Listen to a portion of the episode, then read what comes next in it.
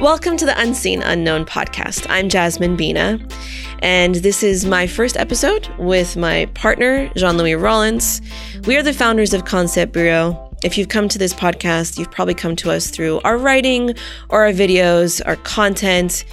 We wanted to create this podcast, however, as a place to showcase conversations. A lot of times, the content that we create is about how to do brand strategy or new thinking in the field or understanding why people behave the way they behave and how to leverage those understandings for your own brand strategy.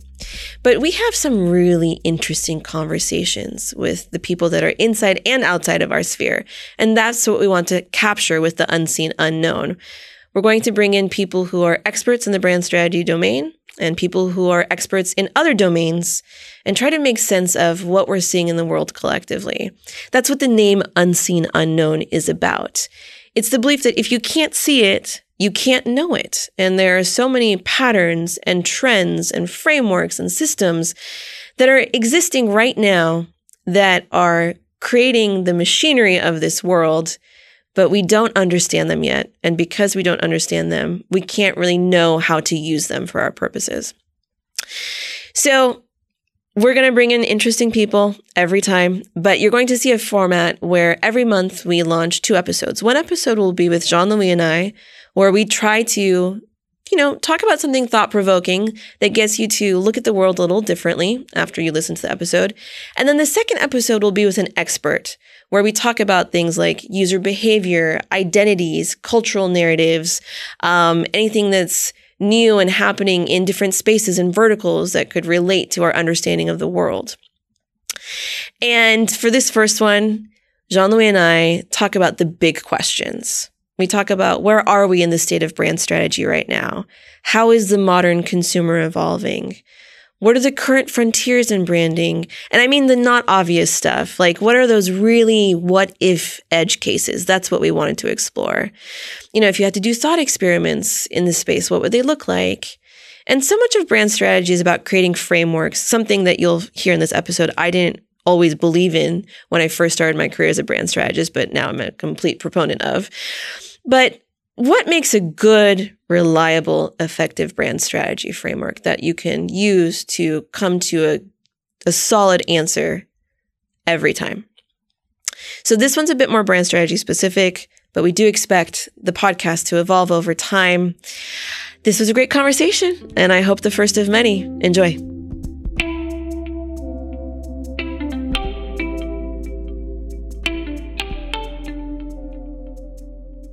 Jean Louis. Mm-hmm. I've been working with you at Concept Bureau for at least three years now. Yeah. You have completely changed the way we do everything when it comes to strategy. And so I think you can handle a big question to open this up. Okay. Okay. So, where are we in the state of brand strategy right now? Okay. It's an interesting question. I think, kind of like whether or not you appreciate what brand strategy is and kind of like how it operates, in some way or another, a lot of people are asking themselves this question. The way I see it is that if you kind of take a very macro view and you look at kind of like you go all the way back to like before 1950 even, you can see that there's a kind of a very linear progression going from features to benefits to experience. And really kind of behind all of that is this gradual uh, moving up into what people are buying as stories and brand as opposed to the products. And there's a lot of reasons for that. I think one of them is very simple. It's just the mechanics of brand is that you used to have so few brands that when you bought something, everyone knew what that represented about you. Um, and it was very clear that you bought a Rolex and the features of that Rolex said something about you. Now, if you buy you know, a modern D2C brand, if you don't know that brand, then it doesn't make a statement about you. And so really it's not the features anymore that define what you buy. It's it's the brand, it's the stories around them. I tell this to people and either they I think gloss over it and and, and think they really understand that or they just don't believe that people have untethered themselves from buying actual products. I think in some spaces we're still buying products, but those are spaces that haven't really been disrupted yet. When you are buying something from Hims, when you get a membership to The Wing, when you you know, buy ritual vitamins, any of these things, you're truly just buying a story. Well, I think one way to look at it that is maybe an effective lens is that when you think about there are just so many companies out there, how do you make that decision? This is kind of where the brand becomes important. The brand has become a proxy for how to figure out who to trust. And so, in that view, yes, you may still be buying products at the end of the day, but it's the brand that is letting you make that decision of who to buy. And I think that's kind of the important distinction where it's they they have a world view instead Yeah. of just a product view. And so when you decide like, okay, I want to buy vitamins, there are so many places to choose from and it's overwhelming. So you Yeah. have to find some kind of proxy and maybe you find it in the reviews, but you know, the reviews are always couched Mhm. in some other narrative. And so like at the end of the day, your biases will always lean you towards something and it's the brands that you end up picking that Mhm. will make that decision for you. so truly, you, you really believe that it's the worldview that helps people make these decisions?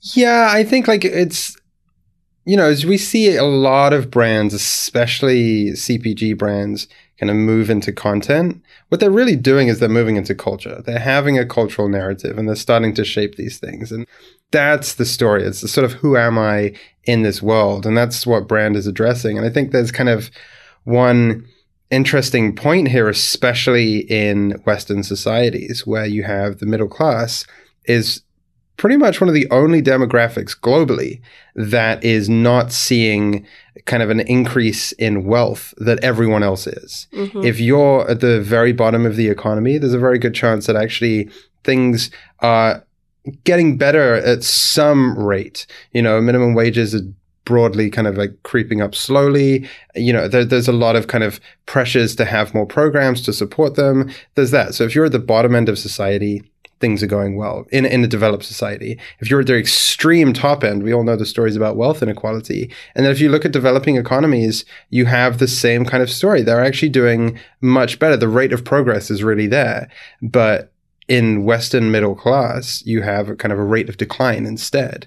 And so, So you're saying around the world, generally speaking, there is this this overall growth, except for when you come to a place like America, and if you look at the middle class, Yeah. we're not seeing that. the relative income, like income has been going up, but it's not been going up to match inflation. Is it just income, or are you talking about happiness too?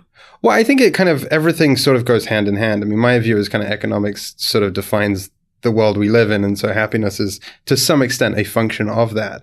But if you look at the cost of goods and services, you look at just the overall, the macroeconomic picture, it's not just kind of have incomes gone up. It's are we working more or less? You know, is that money carrying us more? And the bottom line is that everything's got more expensive and relatively, if you're in the middle class, you're earning less. And so and also, would you say probably a sense of security has gone down too when it comes to finances? Oh, absolutely. I think it, it, there's so many different things. And so, kind of within that, there is some kind of search for meaning that is maybe more prevalent in this group of people in lieu of not having kind of the, the growth and prosperity that kind of does that for you. So, I think there's definitely. So there's a cultural subtext there hmm. towards brands, and that's maybe why, in at least in my view, that we look for brands that kind of insert meaning into things in a way that maybe we didn't before. That's interesting. It's kind of dovetailing with something that I talk about a lot. And finance is one of these things, but generally, like our cultural institutions have started to crumble and evaporate. I've said this in Yeah. many times in different ways. You know, education, the institution of marriage, uh, the career ladder, financial stability, like you're talking Mhm. about. So it's your hypothesis that because we're losing meaning in a lot of these things that used to hold meaning for us before, we're open to hearing a new worldview or to purchasing meaning in some ways from brands. Like we're giving them permission to go into that space. Yeah, no, totally. And like, uh, I think another axis of that meaning is this, um, the notion of belonging. If you look at brands, it's kind of interesting where we're starting to see that the value of engagement in a lot of these brands is kind of more important than the value of awareness. They they know that once they get a core community around them, that community will be so engaged that it's kind of more economically viable to focus on keeping that engagement of the community rather than kind of drawing awareness. And the subtext of that is what they're doing is they're building tribes. Mm. And that's kind of another source of meaning in our lives. And that, that's like a very fundamental evolutionary mechanism that, that addresses us. And it, it's become really prevalent. If you look at a lot of these brands, it's the communities that have created value for them. And a lot of M&A kind of reflects that, that it's these organic tribes that drive much larger valuations for these companies. Like Mm. that's that's the source of value there. It's, it's almost having the people. That's why when they have cultural conversations, it's they're able to show those values and actually connect with an audience. That's why content works because you're touching culture and because you're able to kind of create a worldview that people can kind of. Let's talk about around. that. Let's talk about content. There is content that touches culture and reflects culture. Mhm. Then there's content that sometimes, if it's done right, can actually create culture. I think we're at a turning point right now. I think we're kind of at a expansion point in branding where there are so many new ways. Like we know that like the mechanisms to reach people more and more is, is content. And a big part of that is because the cost per acquisition for ads is just getting increasingly expensive and increasingly competitive. And so the best way to do it is organic. So it's actually a pretty good return on investment in the long term. But yeah, I think we're still figuring out how to do this effectively. It's kind of like when you look at um, partnerships with influencers, Mhm. you know, uh, or YouTubers. We're still, to some extent, some people have done a pretty good job of finding that balance of how to create an on-brand advertisement or, or connect that. But that's definitely the minority, and we're still figuring that out. And I think this is definitely an expansion point where people are trying a lot of things. And over time, we're probably going to see a few of these things work quite well. The challenge is, is obviously it's one thing to kind of have someone say, I, I, I like this brand, I trust this brand. It's another thing to kind of have a standard format for how to discuss culture. So I think it, Mm. it, it will always be evolving to some extent in terms of the, the type of conversation, the tone, and the way it's told. But as a as a, as a kind of primary channel for a lot of brands, I see that as being very fundamental moving forward. I think that's something that a lot of times when we speak with companies, it's easy for them to miss. You can't contribute to a culture or to a tribe if you're not experimenting. You Mm-hmm. can create like a six month or 12 month plan, but you're not creating content that's moving anything forward. Yeah. The brands that push conversations forward are the ones that I think consistently will end up on top. I mean, provided that you know the product Mm-hmm. fits the market and everything like that. I think um, one that I've really been impressed with lately has been Mailchimp with all that the, the whole new content studio that they've developed in house and the short form documentaries that they're creating and that amazing podcast with Shirley Manson and you know a lot of the multimedia content that they have. If you really look at it, you know they are you you you were asking yourself like how, why is an email management platform creating content Hmm. that's touching on such like deep human emotional values if you listen to these stories on the macro you start to understand that they are talking about entrepreneurship yeah. and they're saying that entrepreneurship and risking something is a very important part of the human experience No, for sure. It, it, it's such a like when you really think about what's happening there. If you watch these things or listen to these podcasts and kind of really internalize that, you are using that as a vehicle to kind of define who you are as a person. That's an incredibly intimate relationship you're having with a brand that didn't really exist to that extent before. Before that people would tell you what they do and, and how they are. And maybe they would go as far as to say, kind of tell you who you are for buying these products. But Mhm. now, like, it's going kind of more and more internal into kind of this very tangible world of kind of worldview and values and kind of like, who are you? Who am I to you? Those sort of questions. That's, that's kind of a very big progression from where we used to be with brands. And I think a lot of people don't appreciate the magnitude of that. yeah i think a lot of brands don't appreciate the magnitude of effort and vulnerability that it takes to Mhm. actually do that Yeah. and I know that from experience. and like that's that's a huge takeaway if you're not willing to take risks in order to just inch the conversation forward a little bit, then you're really missing an opportunity. Well, I think in some ways you can't, you know, if the function of these conversations and kind of defining culture in one way or another, whether you do it through content or not, is to create a tribe and create an identity around a worldview. you know, if your worldview is something everyone can agree on, it's not really a worldview worth, you know, that defines you, that, that can Mhm. kind of specify that. And so, to some extent, if you're not on the edge of something, you might as well not be having that conversation at all. You know, if it's not controversial, then it doesn't matter if you identify with that to some extent. Something related to this that I want to ask you about that I want to make sure we cover in this podcast with you and future guests too is we understand the market, or we, we hope we do. we understand um, how the climate is changing. What about the consumer? How is the consumer themselves evolving? Yeah, I think it's a really kind of interesting question. It kind of builds on, you know, what's changing in, in brand strategy. It's responding to how the consumer is changing.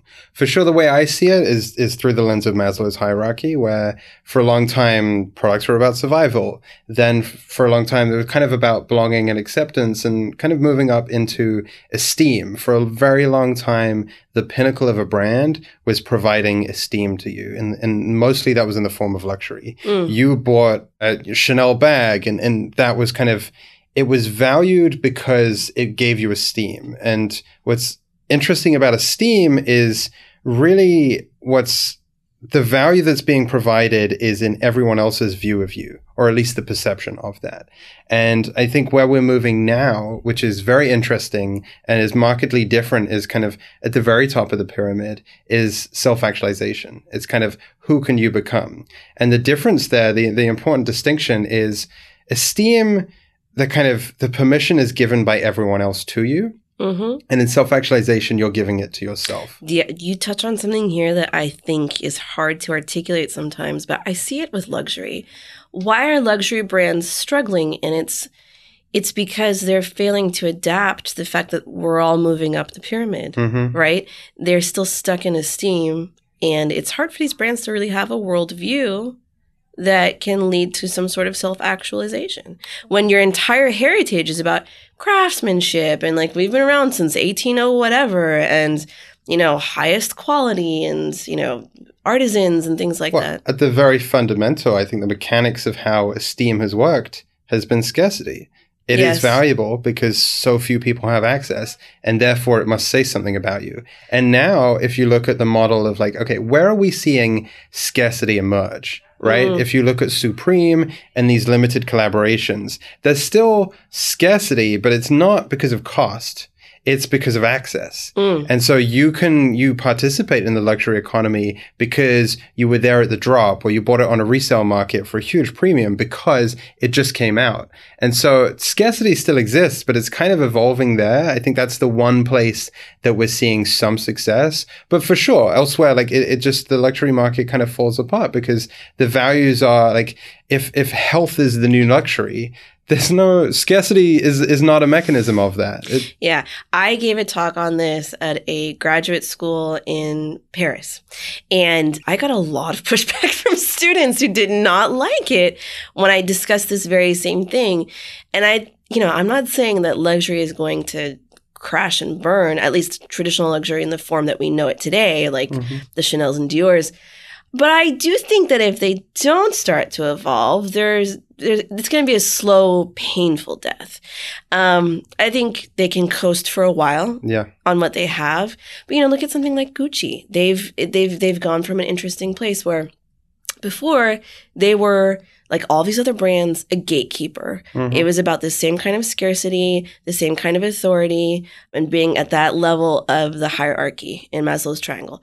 But now they are collaborating with all of these cultural keystone people, all these movers and shakers, and they're expanding the brand so that it's malleable. Yeah. You can actually literally play with the fabric of the brand. And they're adopting the worldviews of these incredible collaborators that they're working Mhm, with mhm. and that's how they're adopt- adapting and I, I think that's actually kind of profound and worth applauding they're they're evolving in the right way Yeah, for sure. I think one kind of industry which is a good kind of microcosm of this is athleisure. Mm. If you look at a lot of the kind of traditional incumbents that have gone into athleisure, it's it's really an extension of the same story. There's an aspirational lifestyle and it's generally at a kind of to some extent inaccessible cost so that there's some scarcity there. And what's kind of interesting is if you look at outdoor voices, which is coming at a very different angle, I think Ty Haney, the, the founder, said something along the lines of our real competitor is people's image of their own body.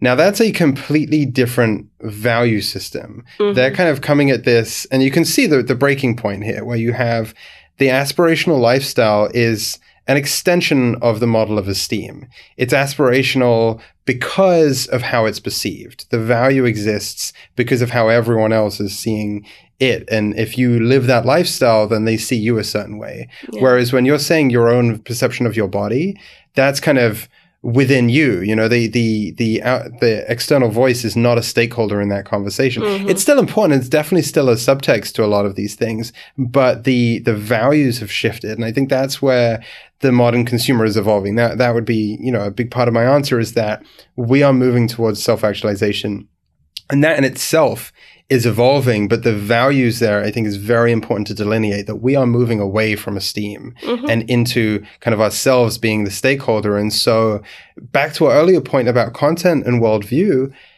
that matters suddenly a lot more because if self actualization is kind of discovering your potential, then education and kind of informing people of how to find that and, and, and kind of yeah. those new values become very important to do yeah. that. And, and this is, if this is a completely new behavior set that we're emerging into, then we need tools to kind of enter that world. Mm-hmm. I think the second response to how the consumer is evolving is I have this thesis that we are kind of currently living at peak complexity.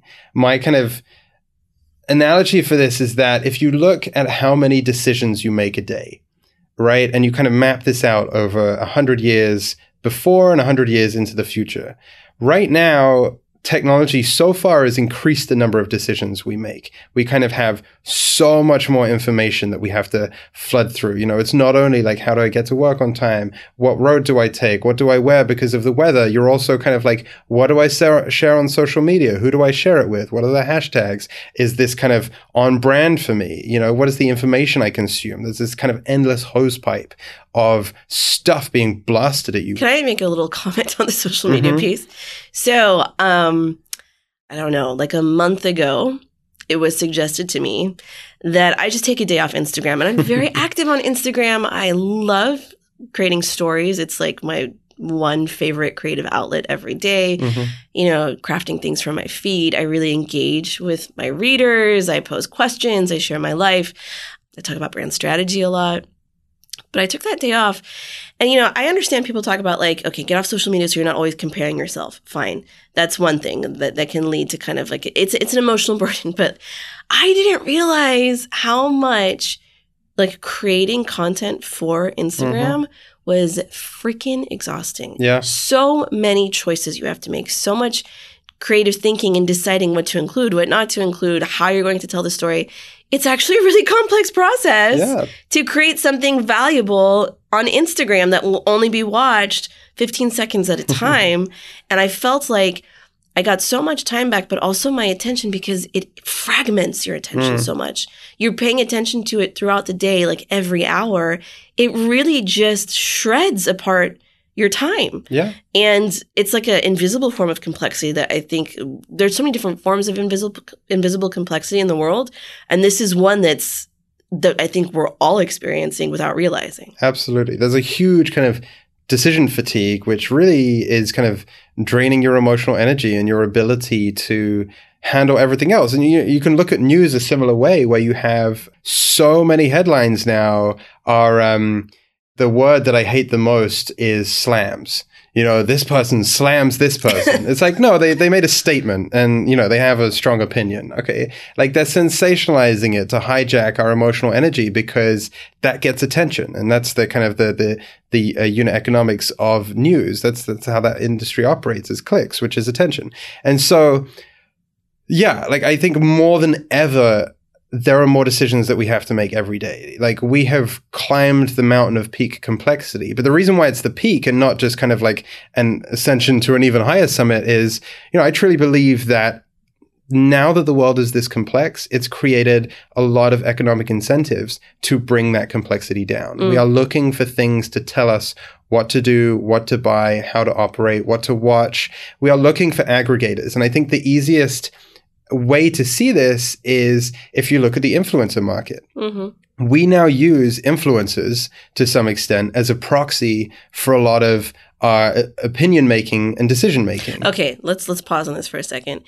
The huge consensus, the first half of the conversation that the world is having about influencers is that we aspire to be like them. That's why we value their opinion. But you're saying that there's also something else going on that we're not paying attention to, and that they are actually making the world less complex for us. Absolutely, absolutely. You will have, and I, I truly believe that in, you know, 10, 20 years that you will probably be able to walk up to someone and say, you know, like who are the, and they may not see it this way in themselves, but you can ask them, who are the five, 10 people that you follow that define your opinions? And one way or another, they will have an answer to that. Mm. And it, it'll be, you know, there'll be different buckets. There will be who do you follow for political opinions, or who do you follow for fashion advice, or who do you follow for kind of like how do you navigate um, your opinion around the climate change issue and, and these kind of things. Like one way or another, we're starting to use these people as a proxy because there's just too much information Yeah. to sift through. Yeah, and we're really thirsting for it too. I think it was Chris Dixon. I, I I follow his newsletter.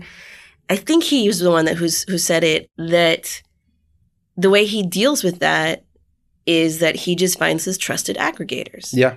And re- and that was years ago and before I think we even had a real consciousness around the word influencers and that's basically what he was saying, your trusted influencers. Yeah.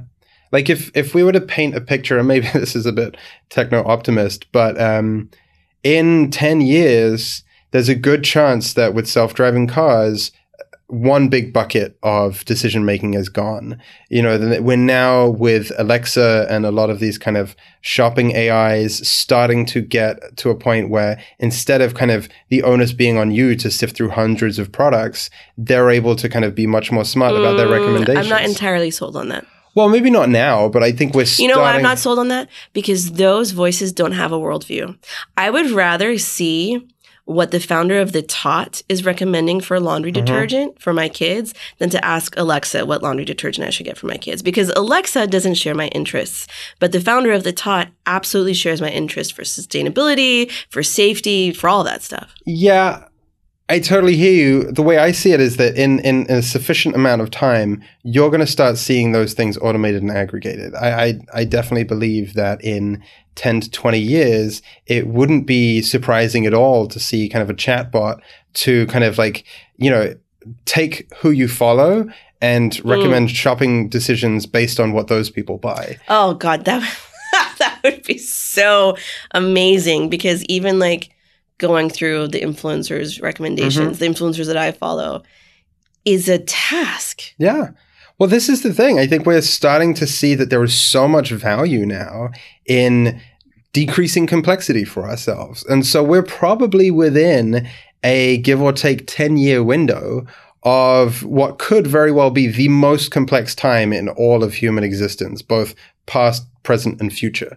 And so, you know, when you look at that, then, you know, how is the modern consumer evolving? To go back to your question, it's definitely this complexity axis is is defining a lot of decision making and kind of the subtext of this point is that what you actually have is the platforms are consolidating influence Mm. because if you look at Instagram or you look at Amazon with Alexa and you look at these different platforms, suddenly by using these proxies, you're having your decision making controlled by fewer and fewer stakeholders. And really, kind of to some extent on Instagram, you have to ask, how much is Instagram as a platform facilitating this and kind of incentivizing certain kinds of behaviors versus the influencers themselves? Because you know how visible the advertising is how well they can kind of do product placement without it appearing as product placement the line between having uh, an opinion and endorsing something you know for a paid deal those are really under the control of Instagram to set the terms Yeah. and the culture for that. And so, to some extent, what we don't realize is we're giving up a bit of our decision making power, actually, quite a lot. And this kind of this is the problem. Brand is kind of the carrot but a lot of these influence techniques and you know right now we have targeted ads and people don't appreciate how incredibly effective targeted ads are Yeah. you cannot waste a cent on advertising to someone who's outside of your target demo it doesn't mean everyone's going to buy but it means that the only eyeballs you're touching are the ones that are absolutely primed you know and, and it's becoming far more sophisticated and to think that it'll stop here is kind of to, to not have studied history Yeah, and we all know, I mean, you and I have both experienced this. We'll be talking about something. We could be talking in the middle of a damn forest and we'll mention socks, you know, Yeah, like, uh, yeah. I don't know, like Fruit of the Loom socks. And then once we get back to the city, we're going to start seeing ads for Fruit of the Loom socks. Mhm, Like, mhm. we all know, like, we're not only being watched, but we're being listened to. Yeah, one hundred percent. And I think it's you know one one way. There's a, kind of another way this plays out. It's not only the kind of targeted ads and everything. There's another mechanic, and I think it's especially visible in sneaker culture, Mhm. where you have if you look at what people are doing, right? You have Kanye West who wears a pair of sneakers that makes a statement. And people talk about that because it's culturally relevant. There's something going on there. It draws attention. And then you have these people who are by no means influencers, you know, have a small following, but what they're trying to do by participating in the kind of the sneaker market and sneaker culture is play by the same rules as these influencers that they follow or these celebrities. They're buying these sneakers to make the same kind of statement that let's say Kanye West or whoever is is, is making.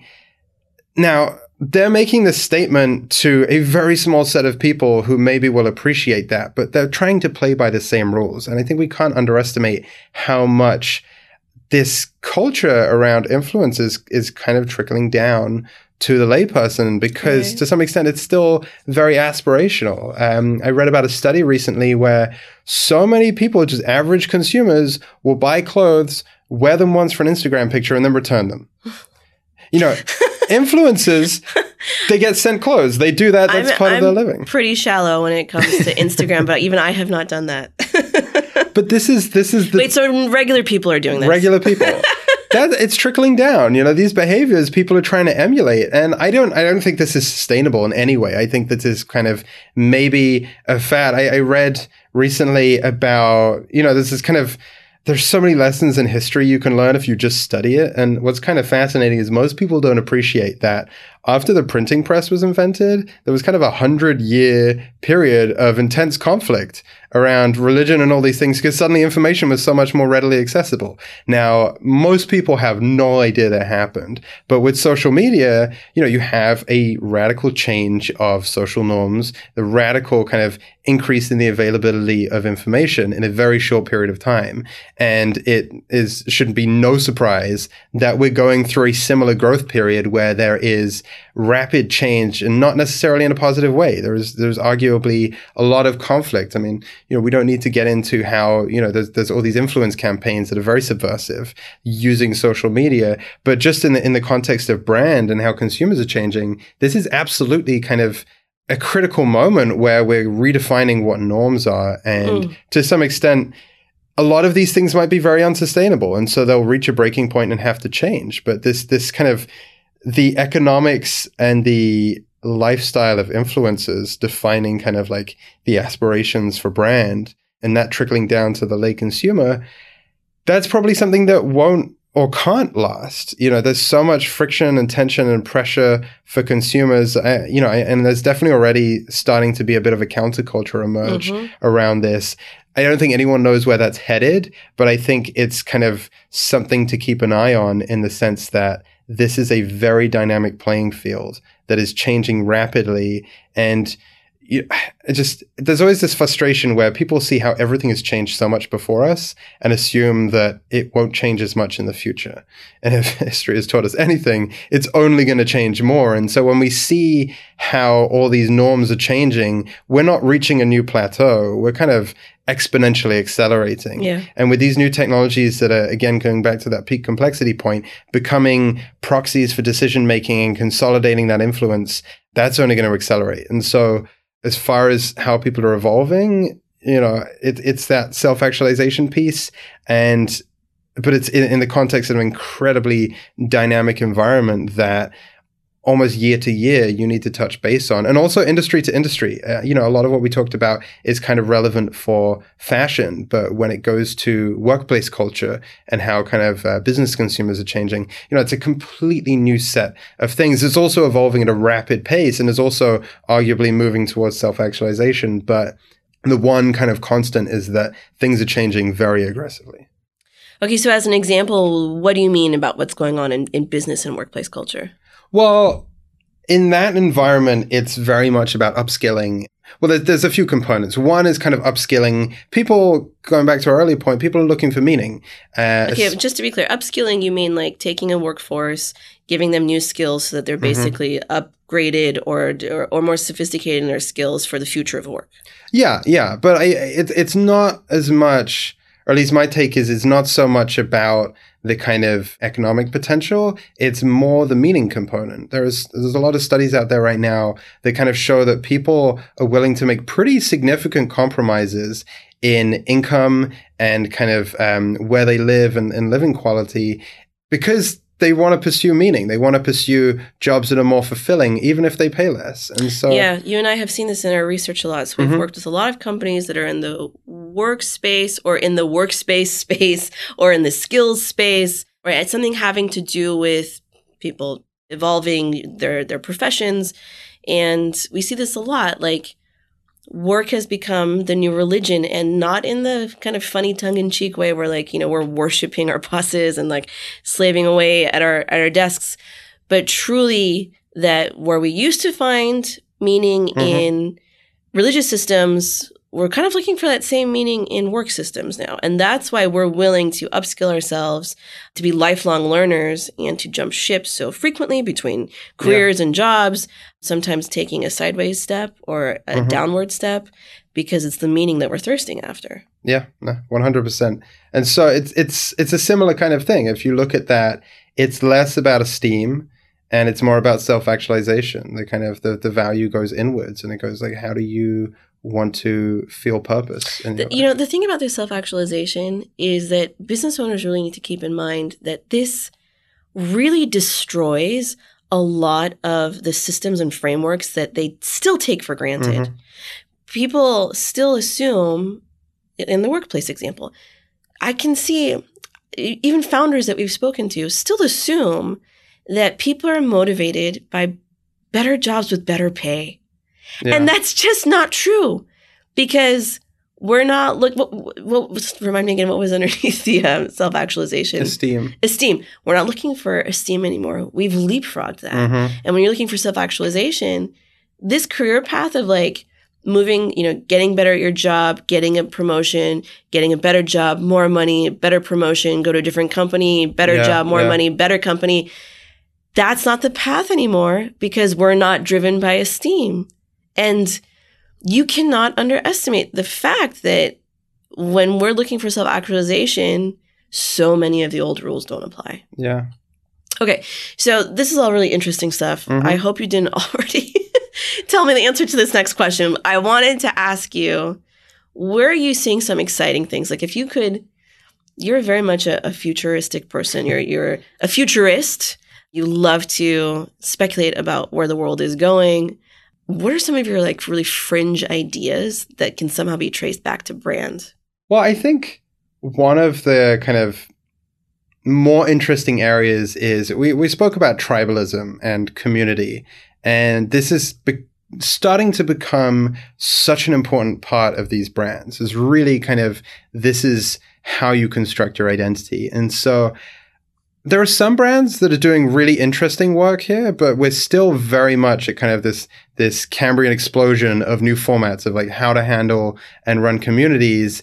And there's so much more equity that's sort of tapped into that that we need to extract or, or brands need to kind of find a way to pull out. One example that you've written a lot about is the ordinary mm-hmm. and how there is this incredible amount of organic engagement where they don't tell you how to use their products. And so the community has stepped in and done that for them. And people have spreadsheets on how to use all these different active ingredients because they only sell the active ingredients. They don't sell kind of these, these fully fledged things. You have to figure out what's right for you. And the product is very much designed in a way that it forces kind of community engagement. That's very, very interesting and quite unique to the skincare space you you're starting to see that around like New York Times does a really good job with their their conception series and their modern Which love I love. series. I love both of those series. yeah, that they're giving a voice to this community or these communities to talk about the difficult parts of of motherhood and the Yes, that's a good example of a brand taking risks. And Mhm. this, this is risky stuff that they're talking about. Very, very debatable meaning of life stuff. And inching the conversation forward, despite how deeply uncomfortable it is. Yeah. But I think if you look at the mechanics of what's happening there, the New York Times is not telling you anything about uh, what it's like to be a parent in the you know in the modern era or what it's like to have a modern relationship they are giving their community a platform and i think that's the difference there is that what's so evocative what's so powerful about that is it's not a gatekeeper telling you how to live. It's them using their platform to really elevate that conversation. Mm, I would push back a little bit. They are still filtering the stories that get on there, and they're they are specific stories. well okay that's fair that, that there's definitely These aren't like stories from the Bible Belt. These are definitely like New Yorker, Southern Okay, okay. Californian stories. There's, you're right. There's a lot of editorial discretion, but I, it's just the the difference compared to older brands is the rules of gatekeeping have changed here. I think that's the point, and that Mhm. they are kind of creating a community around this, something that you can identify with. And you're absolutely right. It is a subset. It's a small group of people that, that view it a certain way. That's definitely interesting. One thing I think is almost not as exciting as it should be is D2C. Or maybe maybe that's the wrong way to put it. It's just the story of D2C is a very old story in my eyes, where you have someone coming in with a single product that wants to be best in market. You know, Casper, the very, very kind of the prototypical example of this, or even Warby Parker. They come in, they say the industry is stagnant, there's all these problems, we have the new best product. Hmm. And they come in with one product and they try and win the market there and then expand horizontally from there. And we've seen this a lot. I think one of the problems is that people don't appreciate the economics of this, is that it works really well in certain industries where there are gatekeepers, where there is a lot of stagnation. and difficulty to change and a lot of like vested interests and like Yeah. systems and things like that. It doesn't mean it works for every industry. Well, yeah, also like a lot of the um, advantages of D2C have totally started to disappear. Mhm. Even like old companies like Walmart are starting to act more like D2C companies. People are getting really smart to the game. I don't know that there are too many more built in advantages to being a D2C company first anymore. Yeah, I think it's kind of for a lot of startups, it's the de facto course, but it's not what it used to mean for a lot of people because a lot of the low hanging fruit has been disrupted. But also, if everyone's D2C, then it doesn't have the same cachet as it used to. You know, everyone is saying that like we have something new and better, and they're trying to be best in class in these very narrow fields. And so it's kind of the mechanics have changed. And if you look at some of the kind of the winners in the D2C market and you look at where they're going, you know, they're moving into content just like everyone else. You know, they're becoming kind of building their tribe and kind of having those mechanics. And D2C is really just not a sort of disruptive format. It's almost a de facto format now. Yeah, and I think we went through an uncomfortable period over the last couple of years where people were still being seen as disruptive by virtue of the fact that they had taken something that was brick and mortar and made it D2C. But that model is not disruptive. Yeah. Well, not That's what they were missing. Warby Parker, Hims, all these other brands, they didn't do well because of the D2C model. They did well because of something having to do with the product, but Mhm. more importantly with the brand. Yeah. Yeah. Okay. I'm going to push you a little bit further. I want more extreme edge cases. Okay. Like if we're really looking at the current frontiers in Mhm. branding, not the obvious stuff, Yeah. but those, like I said before, those real edge cases. If you had to do like a thought experiment about like something, something really fascinating that may be on the mid to long term horizon, what pops into mind for you? Hmm. So I think one thing, like we know that brands can be really, really powerful and really effective at kind of changing mindset and pushing the cultural conversation forwards. What I don't think we've seen anywhere near enough of that absolutely there's so much opportunity for is brands that don't focus, uh, aren't built around businesses. Mm. You know, what I mean is, you know, if you take climate action, there is so much equity there to build grassroots brands. You know, a good example of this done right is the Me Too movement. There is a very discernible brand around that. There is Yeah. there is a strong story, there's a cultural narrative. They've done very well. But you don't see a lot of Me Too's for other spaces or other issues, other causes that aren't economically incentivized by a product and kind of trying to capture some value. And so it's kind of interesting. Like it, it's it's something we haven't seen a lot of to create kind of grassroots brands. There's grassroots action and, and definitely kind of a lot of organizations that spin out of these things, but not really strong brands. And You know, I, I suspect part of it is because people believe that a cause cannot be a brand. People believe that a cause should be enough, but causes are problematic. They inspire guilt, you know, like climate change, equal rights, you know, things around the family or children. They inspire guilt in the, sh- and, and that works in the short term. You feel guilty for a short period of time. You pay to have your guilt absolved in the form of a mm-hmm. donation, but you don't want to be freaking constantly reminded of this thing that makes you feel guilty. And, you know, to their credit, the, the people behind these causes truly feel the the need to make change happen and they they feel that the cause should lead. But I would encourage people to think that the cause is maybe a secondary message. Yeah, no, I, I definitely agree that to some extent, if you can change culture, then that sort of trickles down to everything else. And so the power of brand, like I, I just don't think these people fully appreciate how effective brands can be at shifting the narrative and creating new norms. Absolutely. Like I totally agree that there's there's way too much guilt in all of these different causes. And the the organizations that have created narratives that don't use guilt, they don't have strong brands. They haven't kind of built those vehicles. And I think part of it is that it's a kind of a tangential investment, or at least it feels that way, that in order to change culture, you know, maybe that means that you have to be, you know, playing strongly in the content space. Mhm. And that feels like a waste of money when you should be spending money on, you know, all these kind of direct awareness Exactly. things. But it's really kind of the short term versus the long term. and it's missing the self actualization piece. Mhm. when I give to Smart Water, I or when I buy Smart Water or any of those other water brands that you know build a well someplace uh, in an impoverished community, where's the self actualization piece for me?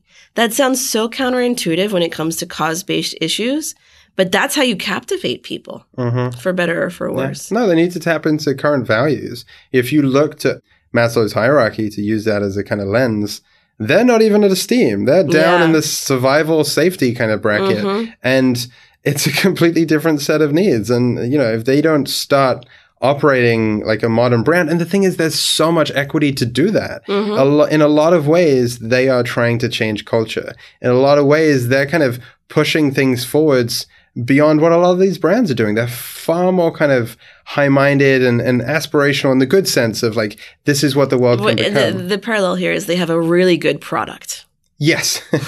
they have a really good product, but it's not being branded correctly. yeah. So definitely, as far as kind of like the, the real frontiers, yeah, like brands around non businesses. I think Mhm. that's something interesting. The other thing I, I kind of been keeping an eye on is political brands. Okay. definitely we're starting to see the kind of the individual brand really really really become effective in politics and and that's something that that is definitely going to keep evolving one thing i'd love to see personally is we have this kind of demonization of people changing their opinions in politics it's and it's so counterintuitive the idea But, so- but what are you saying here? That we demonize people who change their opinions? Absolutely. And there are so many studies that, that back this up that, that if you have a politician that you like and they change their stance on something, even if it's to be more aligned with you, it's seen as a sign of weakness. Mm. And you'll strategically maybe not vote with them because you think everyone else sees it as a weakness too. It's really kind of, there is a very toxic brand around the fact that as a politician, it's dangerous to evolve Yeah. which doesn't make any sense. If there was ever a field where you would want to kind of change your opinions and evolve and be seen as a dynamic figure, that would be the one. And so Is this only in America? I think it's. I mean, I I don't. I can't speak for the world, obviously, but I, I definitely think it's something in the West. Did you see it in the UK? To some extent, definitely to some extent, it's there. There's there's there's definitely bias there, and I think it's a very fundamental thing about how we kind of see people. There's kind of we put integrity over everything else, and kind of that's that's the, kind of the wrong horse to bet on. So, what I would love to see is to someone to see someone build a political personal brand that accommodates their kind of personal evolution. That would be a very, very interesting. So you're saying frontier. a politician that creates a brand around the fact that they are constantly exploring, learning, and evolving their opinions. Yes. Ooh, you know, I feel like It's a tall order. okay. Here's the thing. I think people have a hard time letting politicians do this because they confuse changing your opinion with changing your values, Yeah. and that's what's difficult for them, especially in a two-party system. hmm Andrew Yang kind of, I think, could be a little different here as a candidate. I think, I mean, I've watched him for a couple of years now, and I've seen him speak, and I've been a little involved in what he's doing, and he promises scientifically based, research based public policy. Mm. Yeah, he's starting the conversation in a very different playing field, which is really refreshing to see that he's kind of bringing the conversation to where the evidence takes it rather than kind of coming in with a values driven approach, which is really what the vast majority of, of, of politics is about. It's kind of like, what are your values? And, and kind of like, if you support that, then you kind of go along with the policy. For most people, that's kind of Mhm. how they operate there. So that's that's yeah, definitely political brands. There's I think a lot of frontiers there. that That's really yet to be done. interesting. You're right. That is one place where I don't know. I mean, I'd have to really think about this. I don't know what it would take to change people's perceptions around that. Mm-hmm, hmm It's such an entrenched bias. Yeah. Okay. So I'm going to move this conversation forward. It, it, it, relates to what we've been discussing here because if you look at things like, you know, politics or the Maslow's hierarchy that we've been talking about, or this idea of non brands, when you want to approach these things and create new strategies that actually change perceptions and behaviors, hmm we've learned over and over again, it has to start with a framework. Frameworks are tools that we use to deconstruct why something works the way that it works and reconstruct something that works in a different way, Yeah. the way that we want. That's so much of brand strategy. And you actually taught me this when you started working with me at Concept Bureau. I, you know, we this business was very different. It was very creative. I'm very much a storyteller and an artist. You come from an engineering background. You Mhm. studied aerospace engineering, like that's your profession. And I remember it really rubbed me the wrong way that you could take something that felt very human and organic to create a brand, to create a story, and apply these very stark principles on it. And of course, I was wrong. And, you know, na- this is what strategy is it's building these frameworks. So I'm going to ask you what makes a good, reliable, effective strategic framework? Mm. That's a big question. The way I, I mean, I always try and approach these things from a very kind of first principles standpoint. So my process is kind of always the same, regardless of what I'm sort of working on when it comes to strategy, which is that there is a phase at the beginning where you want to explore every possibility. It's kind of this, this vast expansion. There's, there's everything that can be done. There's maybe everything that should be done there's everything that you you would want to do that strategically makes sense but you really want to start kind of factoring in everything and so you start with expanding all the possibilities you know whether you're exploring kind of the cultural frontiers or you're exploring like the product level decisions it's always you know what is possible and then finding a mechanism to contract that down So you're saying a good framework will let you go super wide Mhm. at first and then give you a device for going very narrow again. Yeah, I see it as sort of an oscillation where at every stage of kind of gathering insights and making decision making, you have to take into account sort of all the opportunities, all the possibilities, and then contract that down to what should be done. And then again, from what should be done, what is the extreme range of consequences of that? And then again, condense that down. And so it's, it's Can that, you give one, an example of what that might look like? Okay, so if we're talking about the education space, for example, what are and we're t- t- talking about the the cultural frontier of this, sort of where are we headed?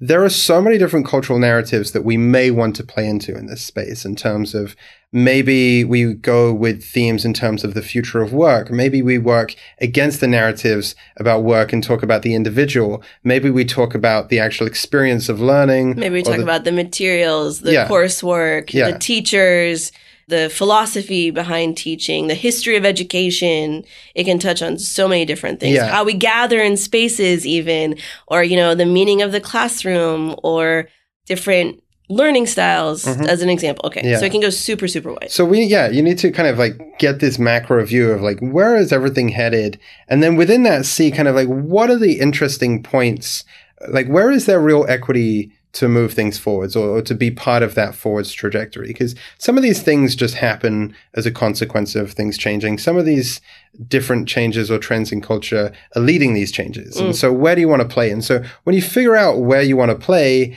then you have a subset of okay these are the cultural narratives and then for example what you may do is you may look at okay what are all the kind of equity we have in our product and our community in terms of a brand like where are all the points of value that we have so you would explore all of those different things and then you would condense that down into okay what are the points of equity in our brand that we have that our competitors don't have that kind of are a little different that are kind of like give us room to grow and evolve that are in the trajectory of where new value is being created. And so kind of in line with inside of the cultural trajectory is kind of what is the brand equity we have in our product. And then you, you know, you do the same thing looking at your audience and you would find, okay, where, where, what is their trajectory? And so all of these things you're kind of expanding and contracting down until you get to the kind of the art of it because to some extent you can systematize a lot of these things you can get a lot of the insight building and the criteria for a brand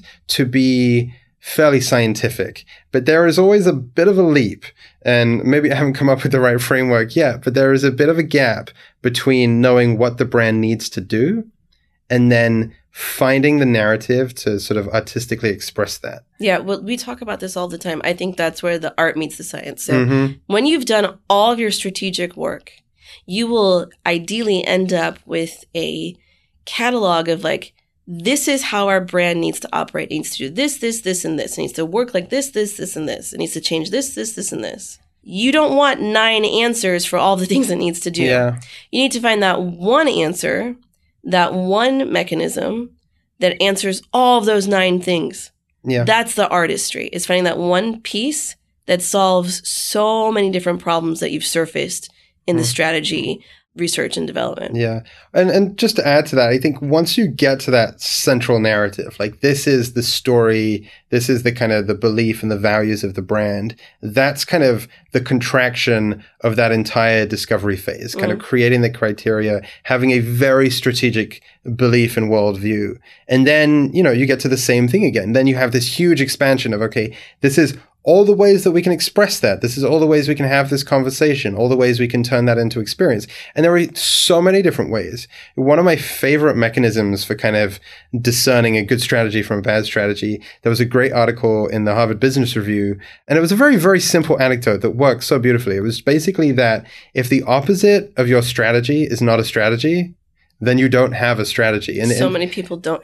So many people hear that and just don't get it. yeah, I mean, the example I think they gave was looking at some kind of service company. And s- I remember the example. It was a financial. I think it was a financial services company that said we are going. Our strategy is to give the most competitive products to our customers with the best service. yeah, And the opposite of that would be we would give the least competitive products to our non clients with the worst service. But that's not a strategy. So No you one's don't, gonna do so that. You don't really have a strategy to begin with. yeah, yeah. I mean, if, if, if that's not a strategy, then no, yeah, no one's going to be moving Because in that a strategy is not a best practice. A strategy is how are we going to do things in a way that we can own and carve out a niche for ourselves in the market that would be hard for others to follow.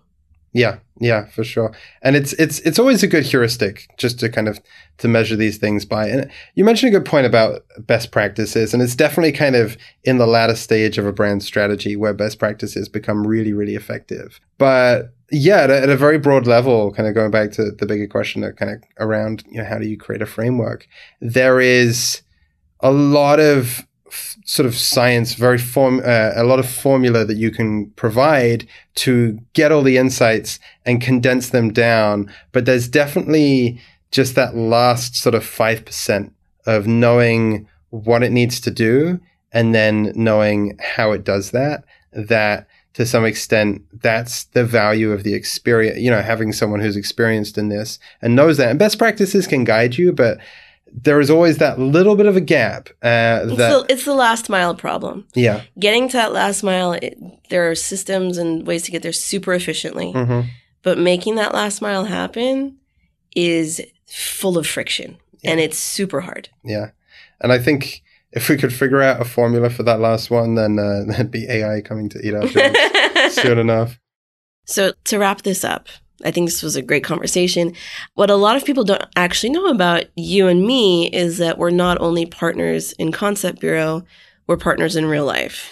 You're my husband, and we met about three and a half, four years ago now. I had started this agency before I met you for a number of years, and then you came and completely changed everything for the better and just completely changed the way I approached things, the way I saw brand strategy, and really just took this company to the next level. And that's also when I started publishing a lot too. And people ask us all the time, like, how do you do it? Like, I could never work with my wife or husband. And it wasn't easy all the time. We definitely earned our stripes. I'm very, very strong willed and passionate is the word I would use. And you are also equally strong willed and passionate about your ideas as well. So I'm going to ask you not just about working couples, but to create a true partnership. Because so many of our clients that we're meeting more and more of are actually founded not by an individual founder, but by co founders. So many huge, amazing, amazing business successes of our times have co founders behind them. And that's a very intimate relationship to have someone because you're literally building a life together in many ways. What is your advice to people? I don't think I've ever really asked you this. like, what is your big takeaway from this huge experiment that you and I have undertaken? Yeah, it's um it's, it's a big question. I think what makes it especially difficult in terms of what we do is the fact that it's creative work. Mm. If you were two accountants working together, it'd be a very different story because, you know, you could argue there's creativity in accounting, but the point is that with creativity, you're really, you're putting your, your ego on the line. You're saying, you know, I have this idea. What do you think about it? And they're not always good ideas. And, you know, like the, the, the process of collaboration often requires shooting people down. And if you don't do that, then you don't have an effective culture to, to work in. And so to some extent, I think one of the biggest challenges is ego. And it's not easy, but learning to kind of separate your ego from a lot of these things because the bottom line is you have a shared goal. Mm-hmm. You're working towards that shared goal. And the thing that gets in the way is the ego. It's not anything else usually. It's usually somehow you've hurt my feelings in one way or another and we pretend like it's you know creative differences whatever but really you know i think a lot of disputes come down to that so ego, I think, is is definitely a, a big part of of working well together. Trying to get rid of that, trying to create a culture where you're almost encouraging that. I think the more you encourage failure, the more you kind of can throw things at the wall and see what sticks. Yeah, that word too. I've never been good at failure ever. And I have always had a fixed mindset that I am only as good as I am and I constantly have to prove that to the world. Mm-hmm. Instead of a growth mindset that believes that I can get better. I, you know, accept that I'm not at the level I want to be at, but I can get better. And I've really had to push myself out of that mindset in the course of my career and working together was kind of like a crash course in that. But creating an environment where you are constantly failing as part of the process, failing by design. I think people get that on paper when it comes to like product dev yeah. or UX or things like that. But we never think about it for when it comes to interpersonal relationships mm-hmm. or professional relationships. Yeah. No, definitely. And I think a part of that is that it's it's not a true failure to some extent or not a valuable failure unless you can pause and reflect on kind of that experience and how to move forwards from it. A lot of the time you fail and it's frustrating and it dings your ego and you know it creates that little bit of tension and that just kind of continues under the radar. And and I think part of it is that you have to kind of get back to that point, especially if there's some contention where you can kind of realign on values and say that like, you know, we're like, you know, or at least, you know, when you have that success after those failures, that you have that kind of alignment and that shared vision, because otherwise you're sort of, you can be working against each other, even though you're trying to do the same thing. So, I mean, yeah. I think also framing the failure. I know in the beginning of our working relationship, I saw failure as failure, period. But now we've made a real habit of when we look back at our failures, we look at back at them in a grateful way, kind of fondly. Mm-hmm. You know, we we laugh about it or we tie it to like, oh, because of that failure, we went to this whole new space and we had this other success. It's how you perceive the failure that I think matters. And that's a habit that you build. Yeah with your partner. It's not something that comes naturally. Mm-hmm. You have to constantly recontextualize what it means to not get it the first time. Yeah. I think the soft way of addressing it is to call it iterations. And that's really yeah. what, and I mean, in branding, that's what we do. And I think what we've found over time is that the more we do this work, the more like you need to kind of get it wrong because then you'll only, that's the only time you'll find out what's right. A lot of the time, when we're dealing with an executive team and it doesn't quite feel right. That's the first opportunity they have to actually articulate what it is that is right. You know, if you don't have that, if it's always like, yeah, this is good. Yeah, this works. That's the worst possible thing. It's the same kind of situation. There's always this anecdote that, that I appreciated where, you know, the, the worst people to work with are the B players. Mm-hmm. So the, the A players are all star, they're great, you know, they do the work and they're fantastic at it. The C players are so bad that you get rid of them straight away. It's the B players that aren't quite bad enough to get rid of. And, uh, you know, that's a little, I mean, that's more about kind of hiring an employees, but it's the same kind of attitude where like if it's, if you think it's not quite bad enough that it needs to be addressed, that's probably absolutely when it needs to be addressed. Mm. Okay. Yeah. I would also say, just as a last note, you know, working for people who maybe are thinking about working with their partners, it's very, very hard.